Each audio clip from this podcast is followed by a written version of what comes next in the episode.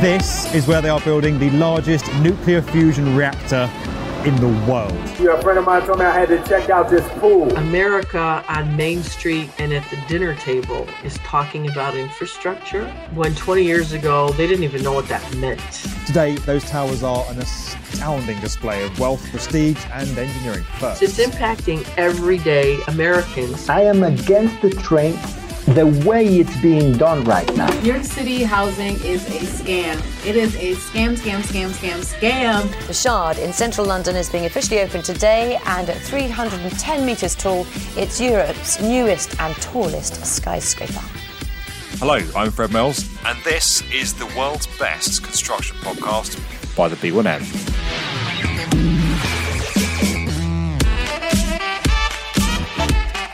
Hello, hello. Welcome to the world's best construction podcast brought to you by the B1M. We've got a little cracker of an episode coming your way today. I'm Fred Mills. I'm the founder, voice, sexy face, and general all round genius behind the B1M. I'm saying that sarcastically and in a self deprecating way in case it's not coming through. I'm slightly conscious people might be like, oh, he's, uh, he's confident. He's going to call his podcast the world's best construction podcast and then coming out with comments like that.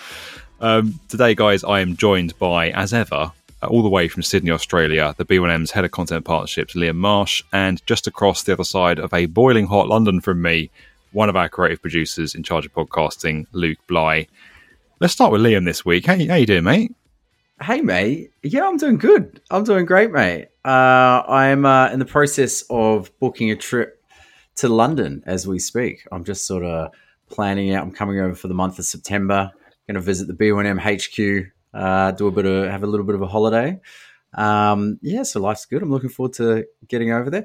Thing is, though, I forgot since I haven't been in Australia, uh, since I haven't been in London, how expensive London is. I'm trying to book mm. a uh, just a self catered apartment in London or anything on Airbnb, and it is ridiculous for the month of September. At, at this rate, I'm probably going to be staying in a place out near Luke, out in bloody Margate or wherever you wherever you're at, Luke. Margate. Yeah, all right, mate. Are you're a Margate? Come through. Come through. Margate's a couch. You got a couch, Southend.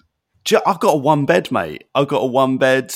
Maybe. Ooh. I mean, Ooh. maybe. But I'm, I'm, I'm, ho- I'm hoping to move out at some point because oh. I, I'm at that point where space is needed.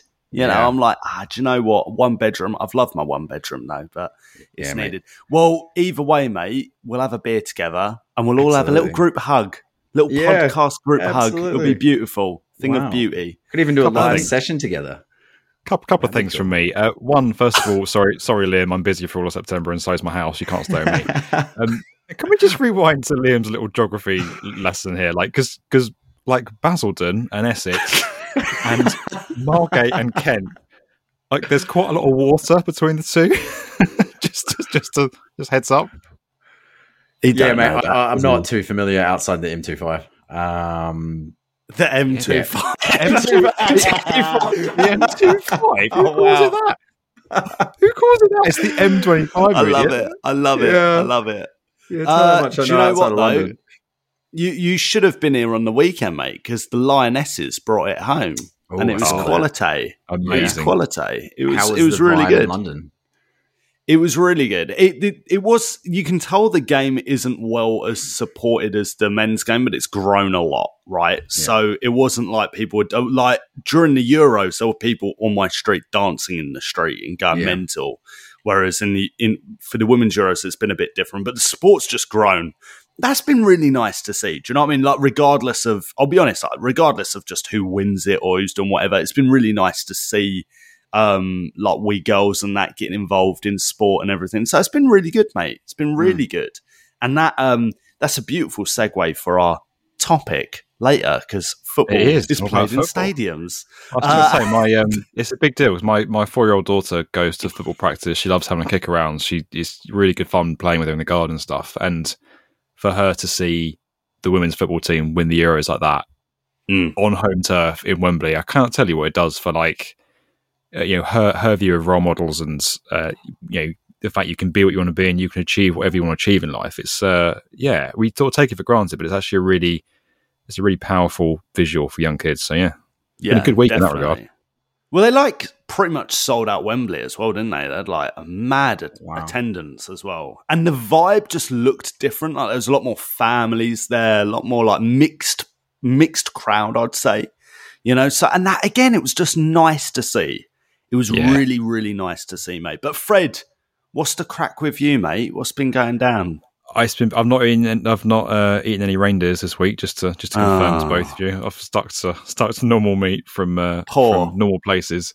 Poor Uh, mate, it's been it's typical stuff, mental. We've got some really, really, really exciting things happening behind the scenes at B1M at the minute. So we're trying to pivot the main channel to more long form content. We've got a couple of absolutely incredible long form things dropping in August, another one in September, October, big one at Christmas. So that's really exciting. We're doing a lot of work um, traveling and filming for those. It's, it's relentless. Uh, had a really good day filming down at Battersea. Actually, two really good days filming down and around Battersea last week in the boiling hot London temperatures. So um, yeah, it's it's good, mate. Lots happening, exciting times. I'm exhausted as ever, but yeah, it's great.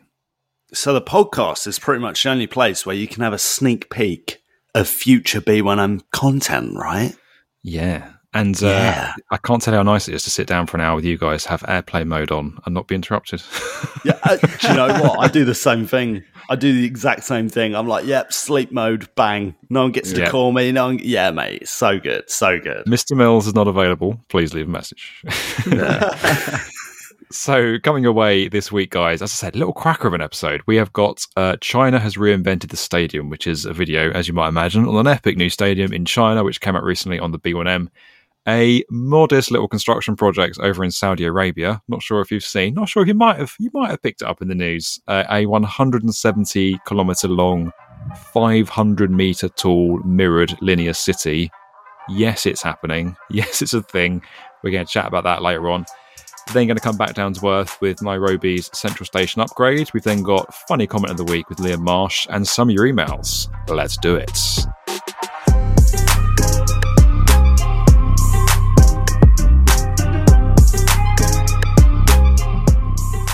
So, first up this week, guys, we've got the Xi'an International Football Centre, which is a new 60,000 seat stadium and football training complex in Xi'an, which is kind of in the middle of China, pretty roughly in the middle of China, um, designed by Zaha Hadid Architects. Now, that probably tells you all you need to know. It's Zaha, it's China, it's a stadium, and it looks absolutely epic. What's your guys' kind of first gut reaction to this ridiculously beautiful building? First gut re- reaction is those visuals are insane. the the renders, you know, it, I I find it's quite tricky to tell what's real and what's a render throughout Yeah. the whole video. It's it's just insane. I also really like the um the blend of sort of old meets new. You know, you've got traditional Chinese architecture with this new sort of futuristic design. I think it really really pairs together well. Yeah, so that's that's kind of a link to. So the renders were done by uh, a tool called Unreal Engine, which is produced by Epic Games. Actually, same firm that that develop uh, Fortnite and other leading games. The gaming engine is used to create uh, renders and graphics by architects as well. Um, and as you say, Liam, like ridiculous. It's actually impossible to tell at times in this video what's real and what's render, which is a kind of exciting and scary proposition for the future. Um, but that kind of nod to heritage really comes out of Xi'an being one of China's most historic cities. You know, it's where the Terracotta Army is.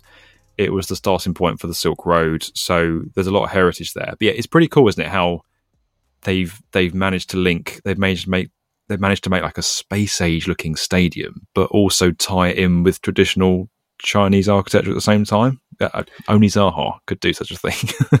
Yeah, it, well, you've you've hit the nail on the head, mate. Like it's it's a company in a in a uh, house like Zaha Hadid that could pull something like this off, something that really bridges the old with the new. And this stadium, man, it is gorgeous. It is absolutely gorgeous, and it looks the perspective of the the, the stadium changes depending on what kind of uh, direction you're looking at it from, right? Like so from the corner it might look different. The detailings are different from on the corners and then the sides, than the front of the stadium. It's all just it has a lot to offer. It has a lot to Yeah. offer. You you can tell a lot of um, planning had to go into a structure like this, and the fact that they could use a tool like Unreal Engine, like you said, Fred, um, Unreal Engine by Epic Games, you know, that's been in like development and in use everywhere. And I think I saw a couple comments in, in the video mentioning this, but I, I knew this anyway. I wanted to bring this up. It is actually the same software used to create a lot of the background imagery. Have, you- have you guys heard of the volume? The volume technology? No. You- right. Okay. So the volume technology has like replaced green screens and blue screens in like Oh film yeah, and know what you mean. TV. Yeah, yeah, yeah. Yeah, so it's like you get that sort of these LED thing. Yeah, exactly. So it's like these LED panels that are in like a massive circle, and you have a camera, but the Unreal Engine will like change the background according to where the camera moves, right? Depending on the perspective. And it, like if you watch season one of The Mandalorian or the new Batman film, it's volume technology is used a lot in that. And again, this like this software is being used for so many things, and the fact that they can just visualize and bring to life this stadium through a software it just makes so much sense and i think we're only going to see like more of this stuff especially as vr Yeah. gets more popular right Yeah, I mean, little little sidetrack on that. Uh, Epic Games had this London Innovation Lab that I got the chance to go and visit. It's near Tottenham Court Road, and it's at, well, I can say it's epic for Epic Games. Um, it's pretty, it's pretty incredible. Like they Oh, have one of those stages there. It's where they do. They've done some filming there for different TV shows and stuff, and they had me like on this stage. And They sort of, sort of show me the demo of how it works, and they could put me in in any setting. And with the depth of field and the LED screens around the background with all these different cameras around me it could make me look like I was genuinely in that setting. And they changed the lighting so that it matches the the setting of where I am whether that's a skyscraper an apartment uh, uh, a cave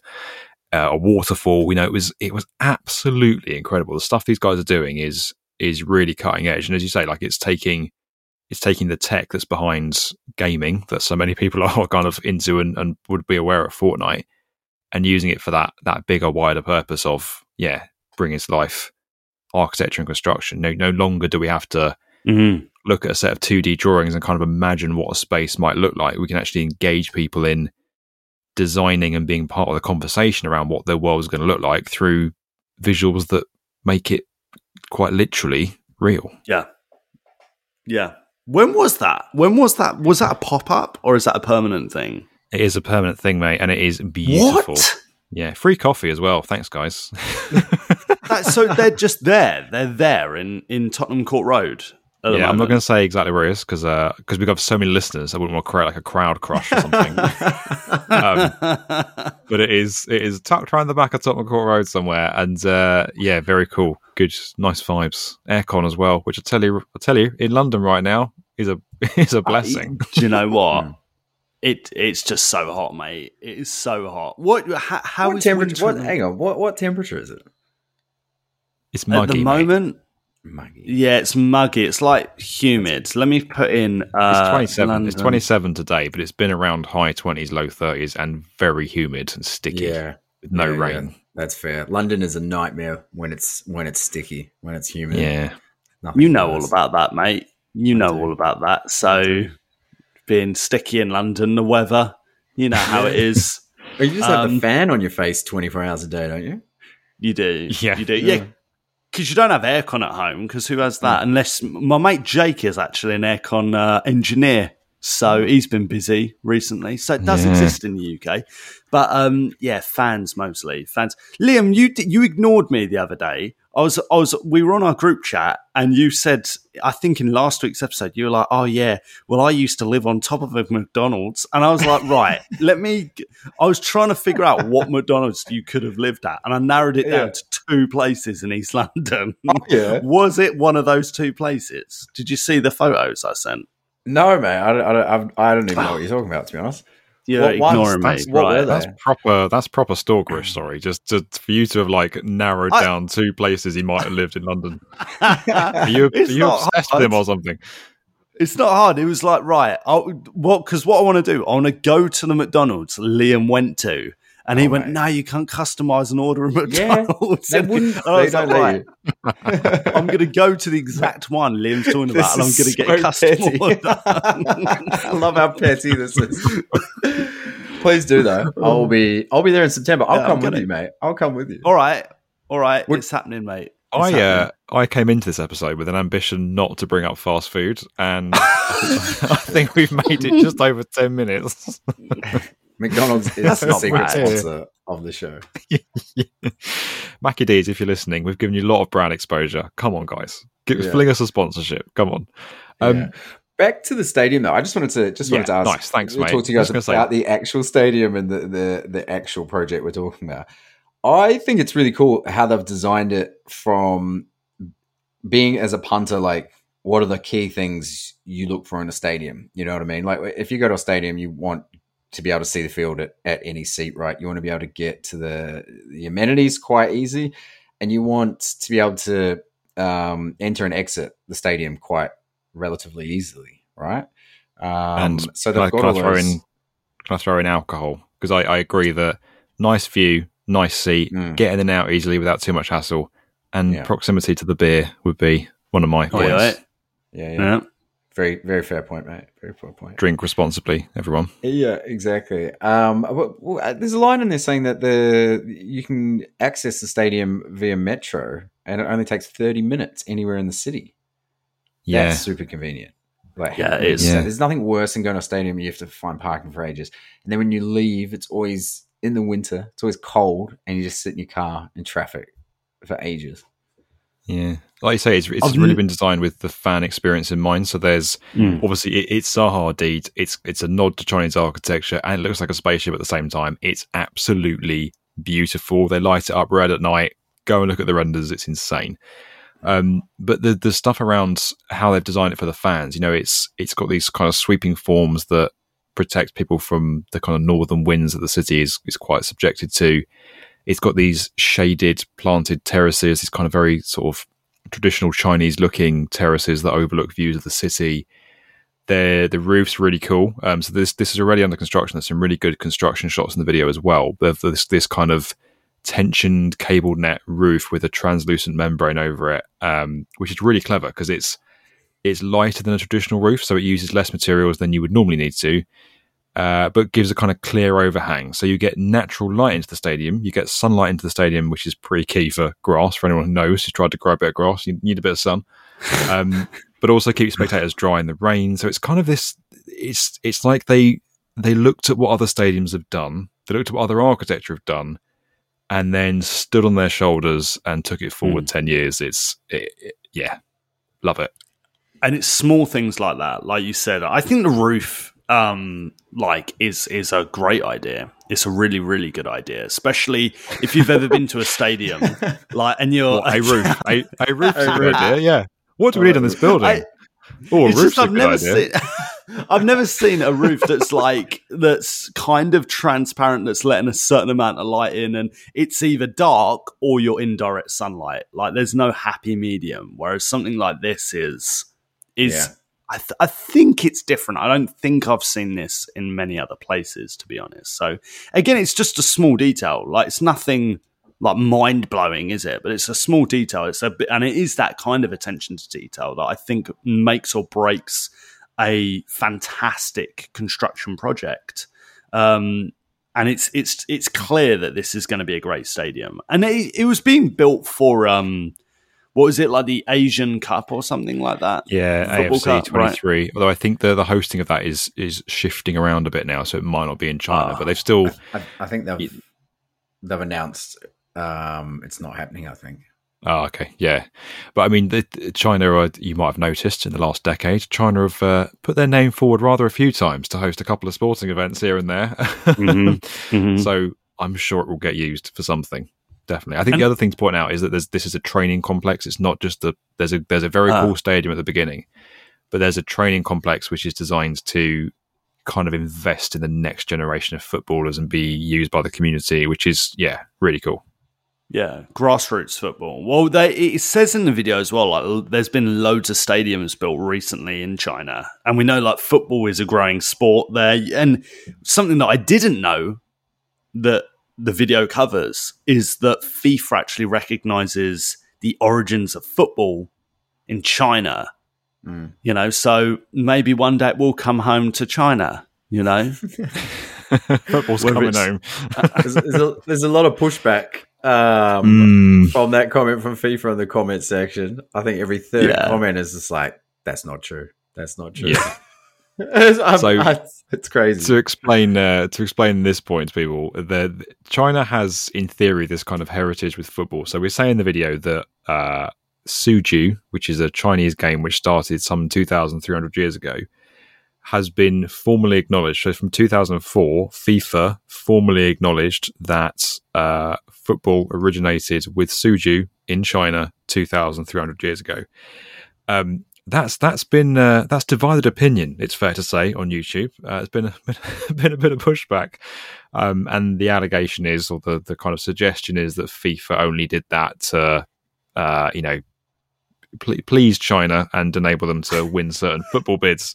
Um, but again, that, to clarify, their allegations they're not substantiated, but that's the that's the rumor that's going about. So yeah, Well, FIFA squeaky clean, mate. So we're all good. we're all we're all good there. We're all good there. I mean, it doesn't it doesn't really matter, does it? Really, like mod, modern football obviously has its roots in in England, right? But it it it doesn't really matter. Like the fact that culturally this kind of sport has been played in China for that long, something that I just didn't know. I had no idea about. And football as a sport in China is growing anyway. Like like in a lot of places, like in the US, football's growing loads. Um, and they've even like I think it's the I, forget what it's called, like the Chinese uh, the the the first division of football. Like they're putting a lot of money into that, and it's a bit like what we said up top, right? If this means that like a lot more kids, you know, boys and girls, whoever. Um, have more of a chance to play football because a lot of these stadium projects do that right? A lot of these stadium projects can change a city. Um, you know, the Commonwealth Games did that for Manchester, right? They hosted Commonwealth Games, what was that, like 2004 or something? And Manchester City were over in, this was before they were like a billionaire club, but like they were in like a Maine Road, which is falling down. It was a really rundown stadium. And they kind of were given the Commonwealth Games Stadium, the City of Manchester Stadium and how they've developed that whole area and how they support like grassroots football you know and again that's probably up for debate because it's owned by these huge conglomerate billionaires. But anyway they, they do put a lot of money into the community. They put a lot of money into academy. They put a lot of money into grassroots football. And where that starts is a facility that starts with a stadium that starts with an infrastructure and Yeah. even more recently we've seen that with west ham we've seen that with tottenham hotspur both in london like improvements as as, as clubs as they've moved to newer stadiums and um, it's obvious that this kind of thing is going to improve right You look And- at the and- um, sorry, Luke, go on. no no no go on mate go on mate No, I was going to say it's it's the investment again, power of construction, but the investment in facilities is mm-hmm. Mm-hmm. At an early stage often pays itself back years later. You know, look at the London Olympics, probably I think the most the most uh, impactful uh, games legacy wise. You know, the the slogan I think was "Inspire a Generation." You look now at those facilities that have been continually used after the games; they're intrinsic to our kind of Olympic training infrastructure in this country. And you look at how the UK's moved up the medal table and held its own in Olympic Games since 2012. It's yeah, it's incredible. It shows it works. Spot on.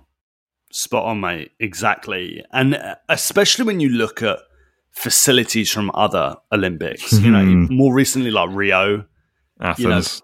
Athens. That that- if you you can just Google these places and they're rotting. They're just sitting there rotting. And I thought that that's where London really came and mixed it up and went, "Now we're going to make this." Because I think that's what they centered it around, right? Like sustainability. That was kind of the message behind the games, right? yeah, I think there's Yeah. a lot of countries have really shied away from the Olympics recently because it is such an expensive big thing to host, and you can't always draw a straight line to the economic gain that it brings. Um, Mm. You know, it's it's basically it's it's ten billion for starters, and you might want to go further than that if you if you're China, up to up to forty billion. But that's a lot of money. You know, I think Rio and Athens aren't really great case studies. I think it's why Paris, in particular, know, Paris 24, I think they're building just Oh, yeah. one new stadium for that. A lot of it is done very sustainably through existing infrastructure. Um, so the the kind of leaner, more efficient games now is seems to be what cities are. Same with Brisbane. Um, you know, the leaner games is what cities seem to be going for. I was going to say it's Brisbane after Paris, isn't it? Like 2028? Is that? No, LA, LA 28, Oh, is it LA 28? And then Brisbane's after LA? 32, I think. Yeah, I'll Yeah. be. Uh, Oh an my old man by days. then. That's like depressing thinking thinking about it like that, isn't it? Uh, Yeah. And, and we'll still be podcasting, eh? oh yeah. Are you excited about the Brisbane games, Liam? Uh, yeah, sure, mate. Yeah. Could, He's gonna be of anything else I'm more excited about, mate. I'll probably be back in That was a that was a revealing response, wasn't it? Just uh, um, He's going to be back here. yeah. Yeah. He's going to be back in England. Yeah, I'll be back. I'll be back in London watching on TV, mate. Yeah. Too right. Too right. And by then, I think uh, on um, and I think it's England, Wales, and Ireland. I don't know if it's Scotland or I don't know who's bidding precisely, but aren't they meant to be hosting the Euros in a couple years? I don't know if it's the back- next I'll one or the one that. after. Yeah, I'll the definitely be back Euros will that. be. Did you like a bit of the old football? Liam? Is that your sport, Yeah, I like football. or is it like Yeah, Aussie sure. football? No, I like I like proper football, like British football. Ah, so you say football. proper. Proper. Yeah, Also- I, I, I used to say soccer when I moved there. and Now I'm just I don't know. I just I just feel quite American saying soccer. Oh yeah. Do, what would You you, know? call it? You But guys in- call in it soccer in Australia, right? Uh, yeah, they call it soccer here, but they call you've got um, AFL, um, which is predominantly pay, played in Victoria. They call that football, right? And then they've got rugby league, um, Yeah. which they also call football. So What? yeah, yeah, I don't really understand. I don't really know what's going on, but um, I just call it football here. Everyone's just like, everyone's just like, what? I was like, yeah, watch football on the weekend. They're like, "Oh, soccer, whatever. Uh, well done for saying uh, proper football, mate. That definitely won't offend Australia or all of our US listeners. Um, All that ties into my funny comment of the week, actually, which I'll uh, oh, save Oh. it, save it. I know. I had, share I had a with you little look. later. Save yeah, it, did save you? Um, Sneaky last thing I want to say about this stadium, because we, we, we want to hear your views on this, guys. So email us podcast at the b1m.com. Let us know what you think of this epic stadium. One cool thing for me is that they use this digital modeling technique to ensure that the view from every single seat, all individual 60,000 seats, was optimized. That's pretty cool, isn't it? That's mad. That is absolutely ridiculous. And this is what I'm saying. Like that's the kind of attention to detail that I think a lot of stadiums and all sort of projects could learn from. Mm. Yeah, I think it's. I think it's great. Have you ever been great. to the, the theatre in London and you, um, you know, when you're booking your seats and it's just like the only seats left are the ones behind the, the bloody poles? and it's like they're only like 18 pounds. The other ticket's like 80 quid each or whatever. And you're just like, oh, sweet. Like, I remember booking that once and um, my partner at the time was just like, we got there. She was like, you, you're an idiot. Did you not look like you can actually see it on the map? The poles in front of it. I was like, yeah, you'd be pretty. It's pretty bad they even sell those seats, isn't it? Oh Really? mate, it's ridiculous. You're sitting there just like your head's like twisting around a corner, just like you know, trying to watch, like leaning on Mm. the person next to you. How was the Lion King? Well, it was like a flat white wall, basically. I couldn't see much. Um, let us know what you think when the Xi'an International Football Stadium opens and you listen back to this podcast. If you're one of the 60,000 people there, let us know what the view was like from your seat and whether this uh, digital algorithm thing was any good. Uh, we'd love to hear from you.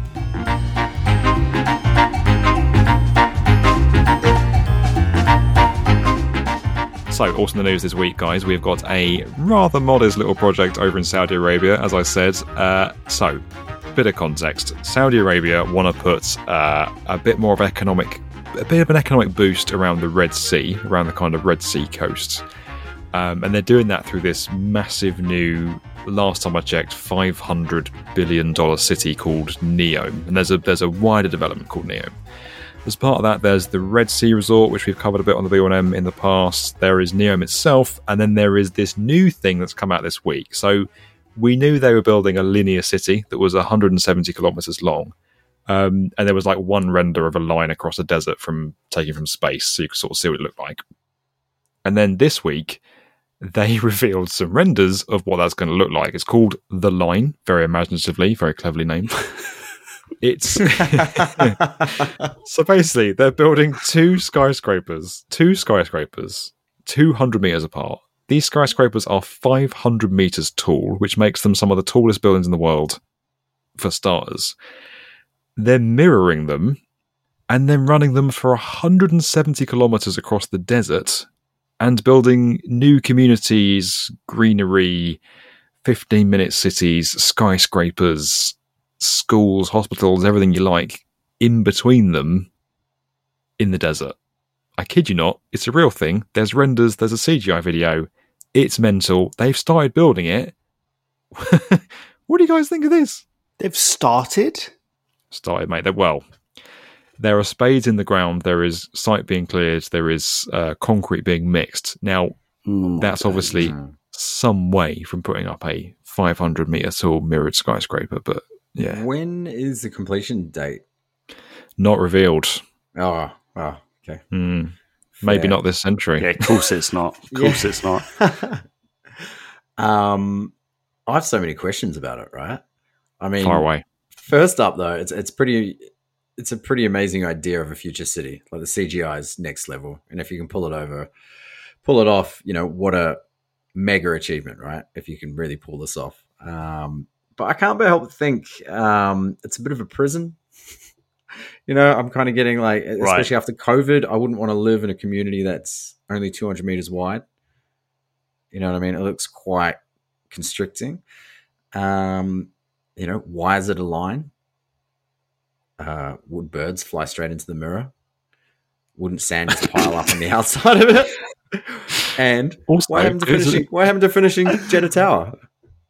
I, I was going to say that. like, I was Right, actually right. going to say that. What It's a good list of questions. Let's let's unpack this bit by bit. So Sorry, my brain's um, just going everywhere.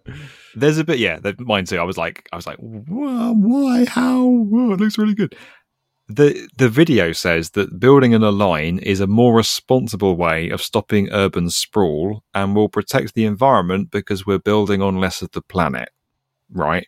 Which you sort of follow the logic, but that manifests itself in a 500 meter tall, 170 kilometer long linear city, which is a bit mental. Um, the thing about so the, the idea is that this is there's 15 minute cities within this. So this concept that everything you need is local to you and you don't go to the other side of the place. So for example, um, I know this isn't really London, Luke, but you live in Basildon. You've got your doctors, your supermarket, your school, your place of work. It's all relatively local to you. Yeah, if you want to go to a Right. meeting with someone else somewhere, or you want to go to the theatre, or you want to go to some big event, you might have to travel a bit further for that but you wouldn't go you wouldn't go the other side of London to go to doctors. That's just mental. You'd go local to you. So the idea with this Right. is that there are local communities within the line, and then high speed transportation that could take you from one end to the other if you needed it. Obviously, this completely upends every other type of city in the world. All cities are kind of radial. They they fan out from a centre, whether that's a river or a port or some kind of cultural central landmark. They are all radial. So this is mental, absolutely mental. Yeah. You know what? this is one of the. this is We're this is one of the only. I no, I, I hear you actually, and I, I do think it's important to kind of challenge what we know about construction. And I feel like that's what this is doing. Do you know what I mean? Like it's challenging our idea and our concepts of cities and construction and architecture, even. But this is one of the few things like I never.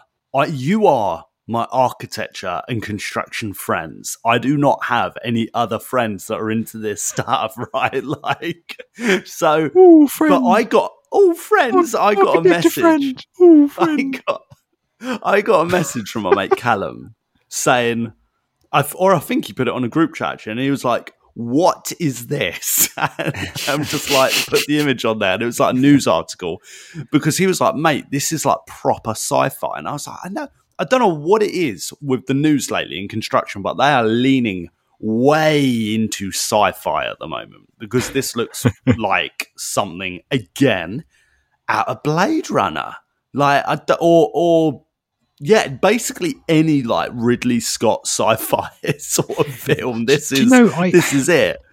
I, I hear all And, that. um, I I, re- I Hmm. really like how bold and different it is, and how it upends everything and challenges our thinking. I think it's I know what you in mean. that regard, it's brilliant. It's it's been on the front of pretty much every newspaper in the world this week because it is such a different way of thinking about something. It's very very cool. I think my my incredulity comes in when it's like, oh, it's come from a national government and it's happening and it's being funded. And it's going to be a real thing. Yes, that's where you kind of go, ah, so it's not an A level architecture student project. It's like this is this, this is actually happening. Do you know what I mean? it's uh it, it yeah it is odd it's hard to get your mind across. And where you stand these are going to be some of the tallest buildings in the world. When i look at the renders it doesn't immediately look like that but i think that is because of the length of the rest of the city. It kind of takes away from the height of it. It just looks like something that's that's absolutely mental doesn't it? It looks absolutely mental. And this is like what Liam said, I had this exact same question. Like, I'll believe it when I see it. Because Saudi Arabia, Arabia have been building the world's next tallest building for like the last 10 years or whatever it is. And they've got kind of a third the, of the way there, and that's it. That's Yeah. it. That, you know, it's just, it's stalled. And there's a bit Yeah. of cladding on there that looks okay. And that's it. And, um, I don't know, mate. I don't know. Like, I, I, I would imagine, especially because this is being funded by a national government, that maybe they would finish one of their projects first. Something that actually you could just press resume on, get everyone back on site, finish that first, mate. Invest in Jeddah, then if if you got like if this if you want this to be part of the game plan, and do this later on. I don't know. I don't know. I'm, Yeah. I'm skeptical about this, mate. Even just looking at it, you're like, how Hmm. you know what structures could be built to support this like how much concrete would be used to to Well, the- to would- build this What if you look at it like this though? Do you think people were saying the same thing when they were talking about um, building Dubai? How it is, you know, back before they had their first skyscraper built in 1979. You know, would people would be Yes, like, I think there are mad. some inc- That's not going to Yeah. happen, right? there are some ridiculous construction projects in Dubai that, that have to be seen to be believed, like the the World Islands, which I know have struggled a bit, but still it's an impressive feat of construction. The Palm is mental. Um, the Burj Al Arab Hotel built out on an island, man-made island. The Mm. Burj Khalifa, the tallest building in the world by a country mile. You know, it is it is an enormous building, a remarkable feat of engineering. World's deepest pool, world's biggest cantilever. It's an incredible place, and I wonder if a bit of the Saudi strategy here is to try and out out Dubai, Dubai, if you know what I mean. Mm. i think you're right They're, that's literally why they were building the jeddah tower right and then was it only a few months later that dubai was like oh we're building the tallest structure in the world that's like an observation kind of tower and Yeah, which did- actually looked kind of snazzy i think um yeah, Dubai Creek Tower. So there was there was a thing where they it, built the they it. built the Burj Khalifa. They had the world's tallest building, still the world's tallest building for the record. mhm, Um, mhm. And then Saudi Arabia started building the Jeddah Tower because they were like, well, we're going to have the tallest building.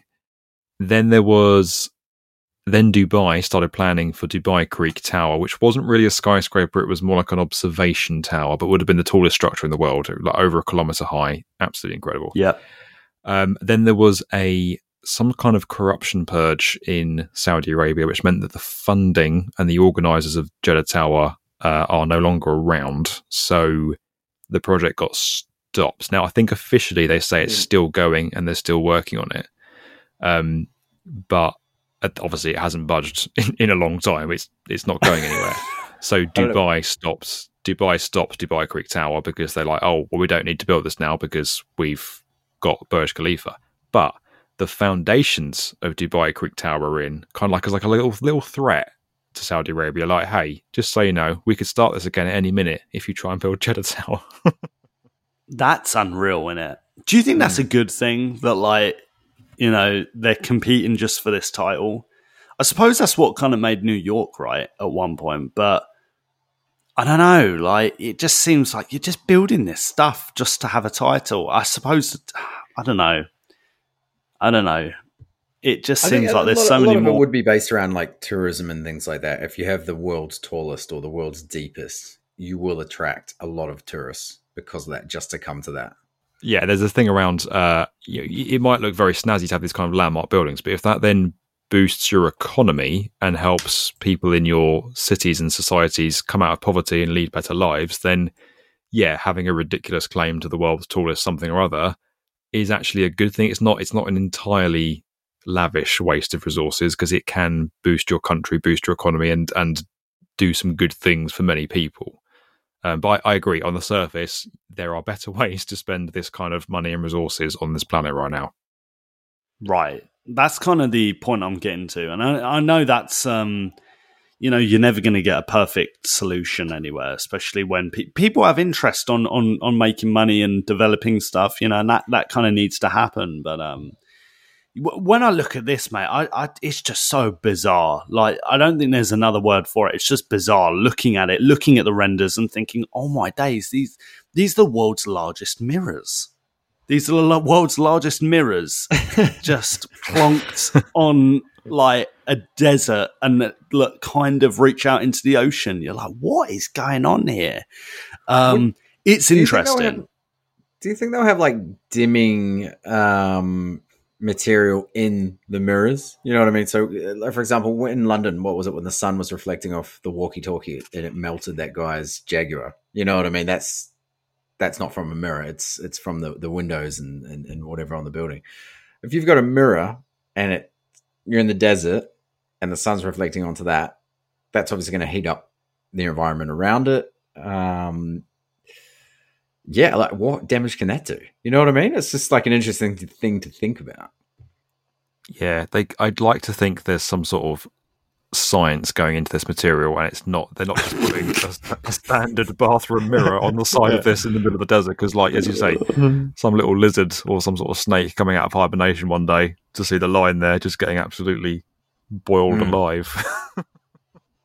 Mm. yeah, Yeah. Yeah, there's so many questions. there's- How how will it stand up against um, you know wind and sandstorms and things like that? Like I'm sure they've thought about all this stuff, but it's just these things just pop into my mind straight away. I'm like, well, how do you how do you keep the dust out of it? yeah. I mean, someone else was Vacuum saying cleaners going around sucking it up. army of people hoovering up sand all day. yeah, mate.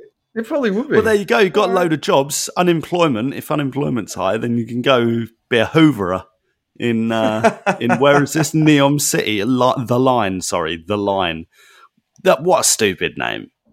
Maybe, The maybe around the entrance there'll be you know you know like at the back of a beach you have those little taps where everyone washes their feet and the, washes the dog and everything and washes all the sand off. Maybe they'll have those like around every entrance. So when you come in, there's just a bloke going like, "No, no, don't bring sand in here. Just Oh, wash your feet, please." Sounds like my Maybe. mum. Would you guys would you guys live there? Sounds like would you guys live there? If it was complete and they were like, all right, come out here and spend ten years living out here. No, I think I'd love love to go and visit. Um, I can't see myself making a life in Saudi Arabia, to be honest. But uh, um, definitely go and check it out. Yeah, I'd, I'd I'd visit. I don't know if I'd live. I mean, have they thought of the important things? You know, is there going to be a comic book shop? Is there going to be like a, a cinema? Is there a space for like premieres or events? Are there pubs? Probably not pubs because Can I rent a flat above McDonald's? right. Mm. Can you? Can you customize? Can you customize Yeah. your burger? Can you add a, ch- a slice of cheese to your fillet of fish? Yes. Do they Yes, serve please. fish? With this is uh, this has lit up our uh, social media this week, as you might imagine. We've had hundreds, if not thousands, of comments on this.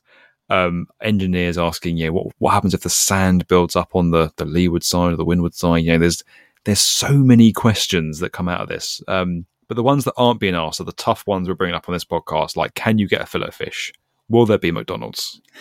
Is there going to be a Starbucks? Yeah. Is there going to have aircon? Yeah, exactly. Important things The dust people at the entrances, you know, Yeah, will they ta- be A there? tap, a tap to washing your feet when you walk in. You know, little things How like much that. will Just- they be just- paid? So- Indeed. will they be? Will they be paid? Question mark. Um, so, guys, let us know what you think of this. Obviously, it's everywhere. Just op- open the internet and you will see this. it's it's kind of won the internet this week. Move over, Kim Kardashian. It's uh, it's the line this week. Let us know what you think.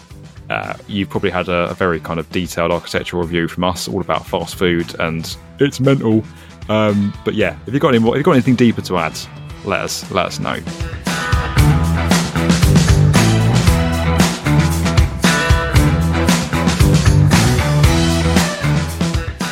Also this week, guys, coming coming a bit closer to ground from the line, uh, Nairobi is upgrading its famous central station. So this is a new terminal designed by Atkins.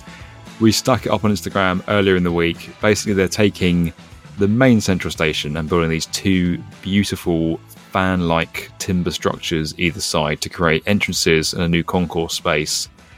Um, going to be partly constructed by by timber, so it's kind of timber clad with some steel in there um, inspired by the forms of an African boma enclosure, which is kind of like a defensive, a traditional defensive enclosure uh, in the African continent. Um, absolutely beautiful. What do you guys think of this? It's absolutely gorgeous. I think it's absolutely gorgeous. Again, we're seeing more use of natural materials, um, which I think lends itself to Nairobi in particular.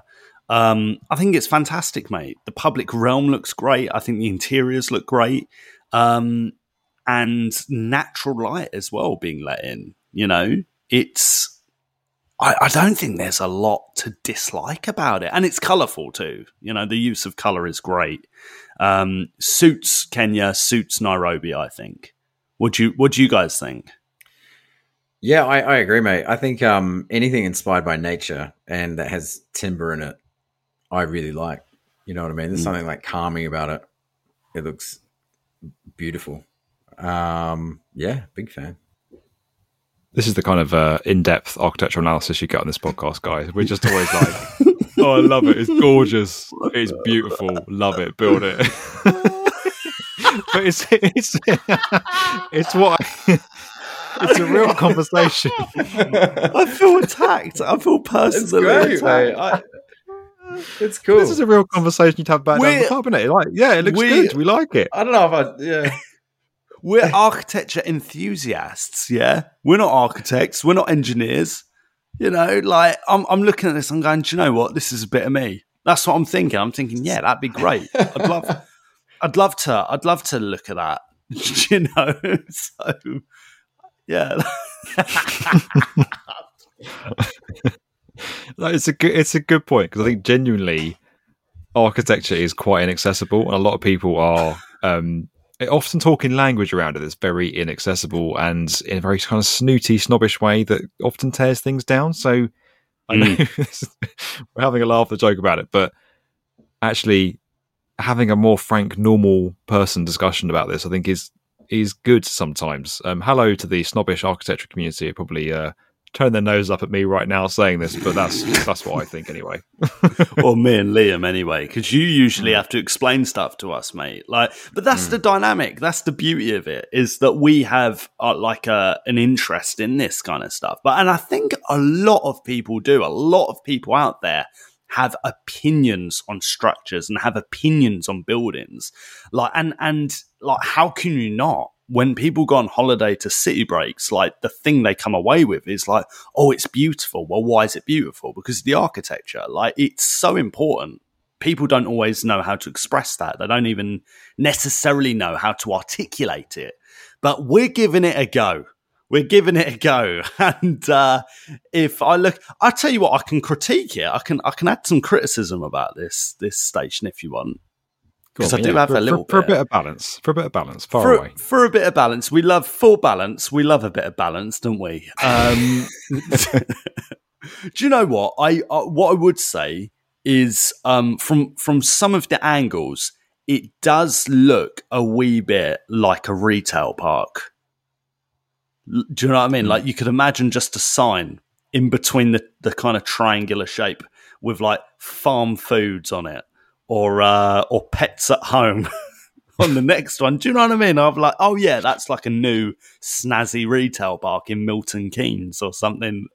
You said So- like the the first picture. at.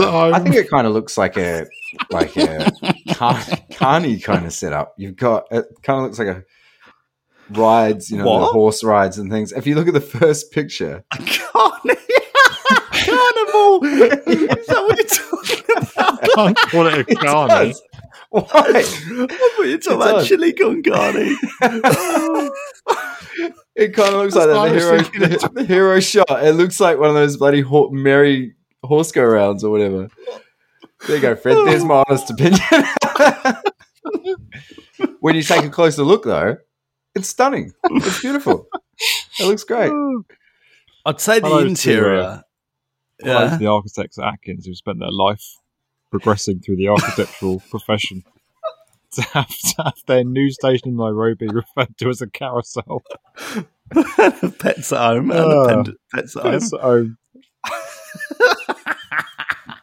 Do they have pets at home in Kenya? What, what kind of pets are they selling in, in Africa? Surely, surely, surely. Oh, Yeah, the so what renders- interior. I The think the renders are missing interior. is someone walking out with a goldfish. They just fall. the interior is phenomenal. The interior is great. I, I, I just think fr- the exterior is uh, maybe a bit ropey from certain angles. Oh, so I argue, argue strongly against this. I think the exterior is beautiful. It brings landmark architecture to Nairobi. It's what you want for a station. It, it, I get the shopping link, but it has to kind of bridge that link between being retail space, public space, and a travel destination. So I think a lot of stations you find kind of do that. Um, and I, I think it's yeah, it's it's understated. It's beautiful architecture. It's landmark in terms of its setting.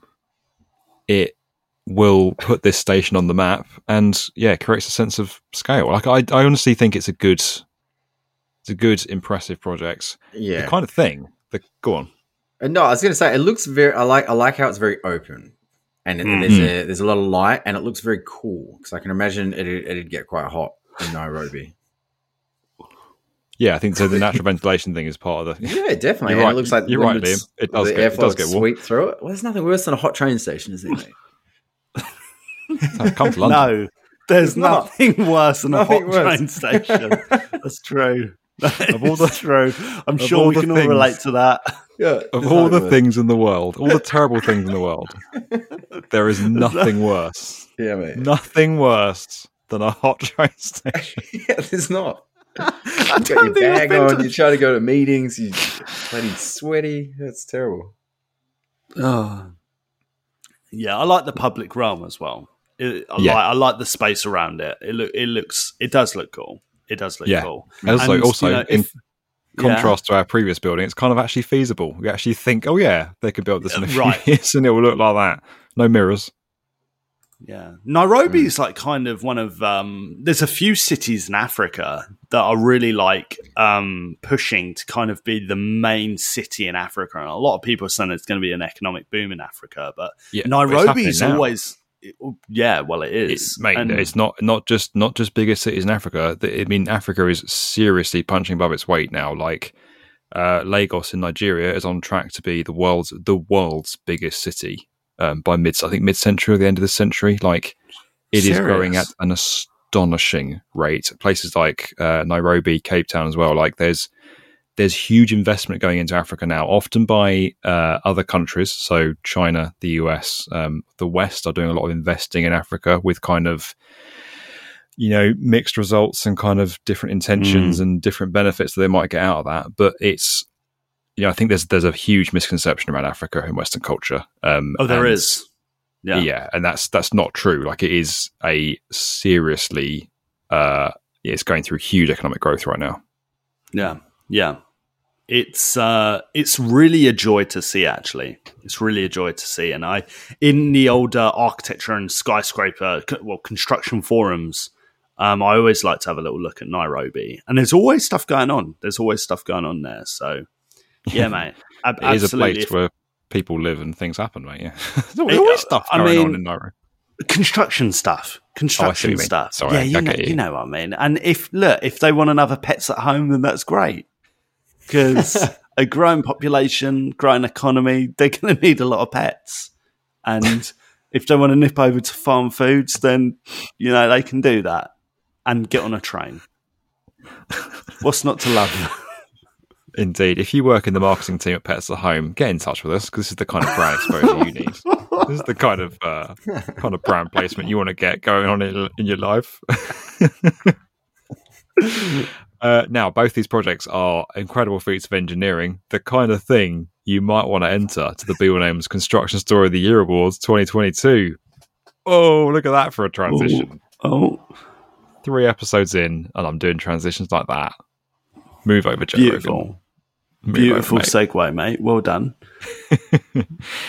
Entries close on the 26th of August, guys. Uh, we're looking for incredible feats of engineering, amazing uh, projects, incredible inspirational people, inspiring innovations, uh, great initiatives, something cool going on in construction. We've got the awards site, which is part of the B1M.com. So kind of look at the B1M.com and it's on the homepage there. There's a link through to the awards site where you can submit free to enter. The fi- the three top three finalists are going to have a little video feature made on each of them. We're going to share that video around on the B1M platform. So three finalists are going to get a lot of exposure across the B1M.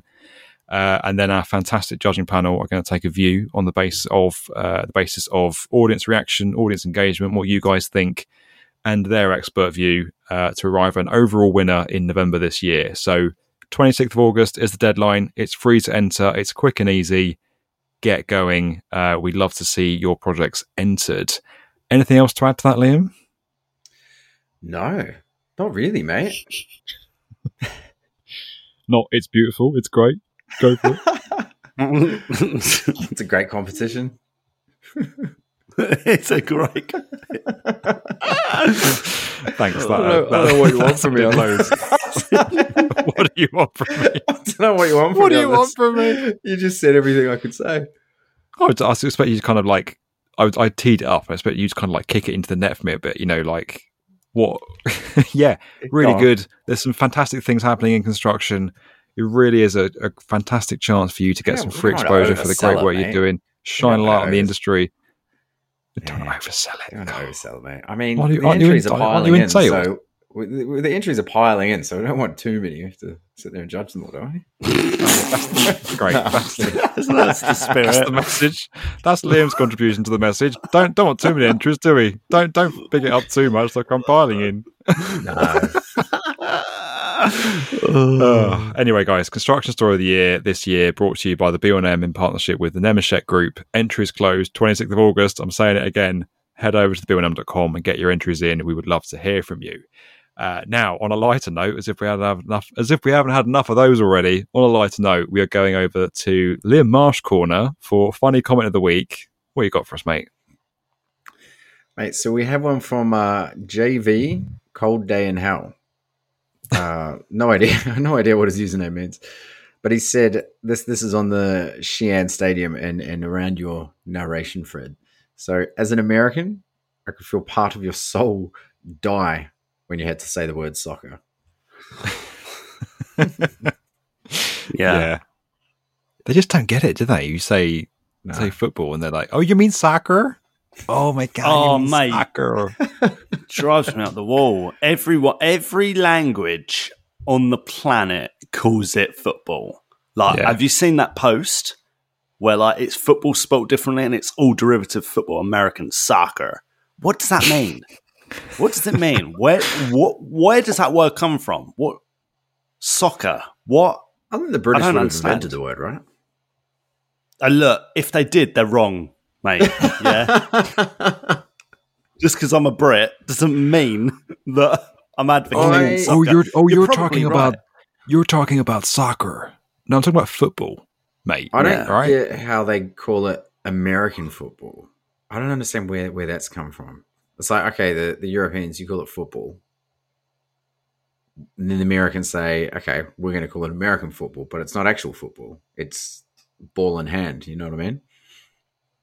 It's just the guys Yeah. with the shoulder the shoulder pads and the oversized shirts and the helmets. Is that that's American football, yeah. Yeah, The, su- the it's Super great Bowl. sport. I quite like it. It's great, but I don't know Yeah. why it's called American football. You know, I, who am I to, I who think am I to ask? It does say that the Brits coined the term soccer in the late 1800s. To be fair, Oh wow! Liam's right. So hmm. listen, it's not our fault that we invent stuff. Do you know what I mean? Like they're not all good inventions. you know, it's not our fault. My ancestors probably weren't even here then, so it's all good. It's all good. Fred's were, guarantee. The mills. They were running mills up and down the country. What does your surname mean, Luke? Bly. Yeah, no, Bly is actually ironically Bly is a really old English surname. So I don't know. It's like it's like Norman or something.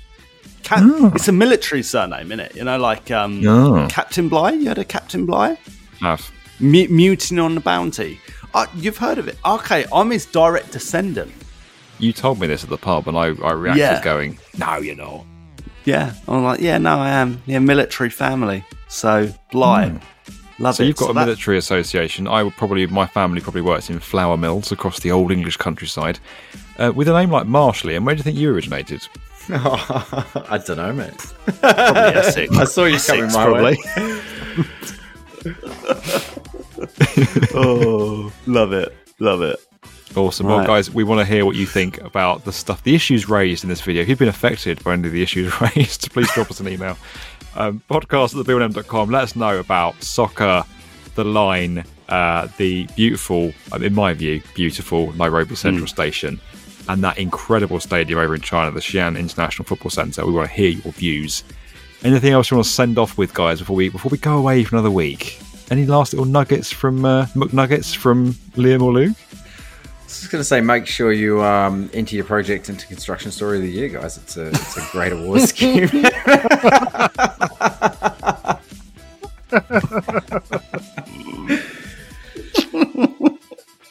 and have a great week. oh, I can't. I can't deal with this. this is so much. This is so so for a construction podcast. I mean, we just love it, don't we? We love it. We love So, it. That's it, it. really. See you next week, guys.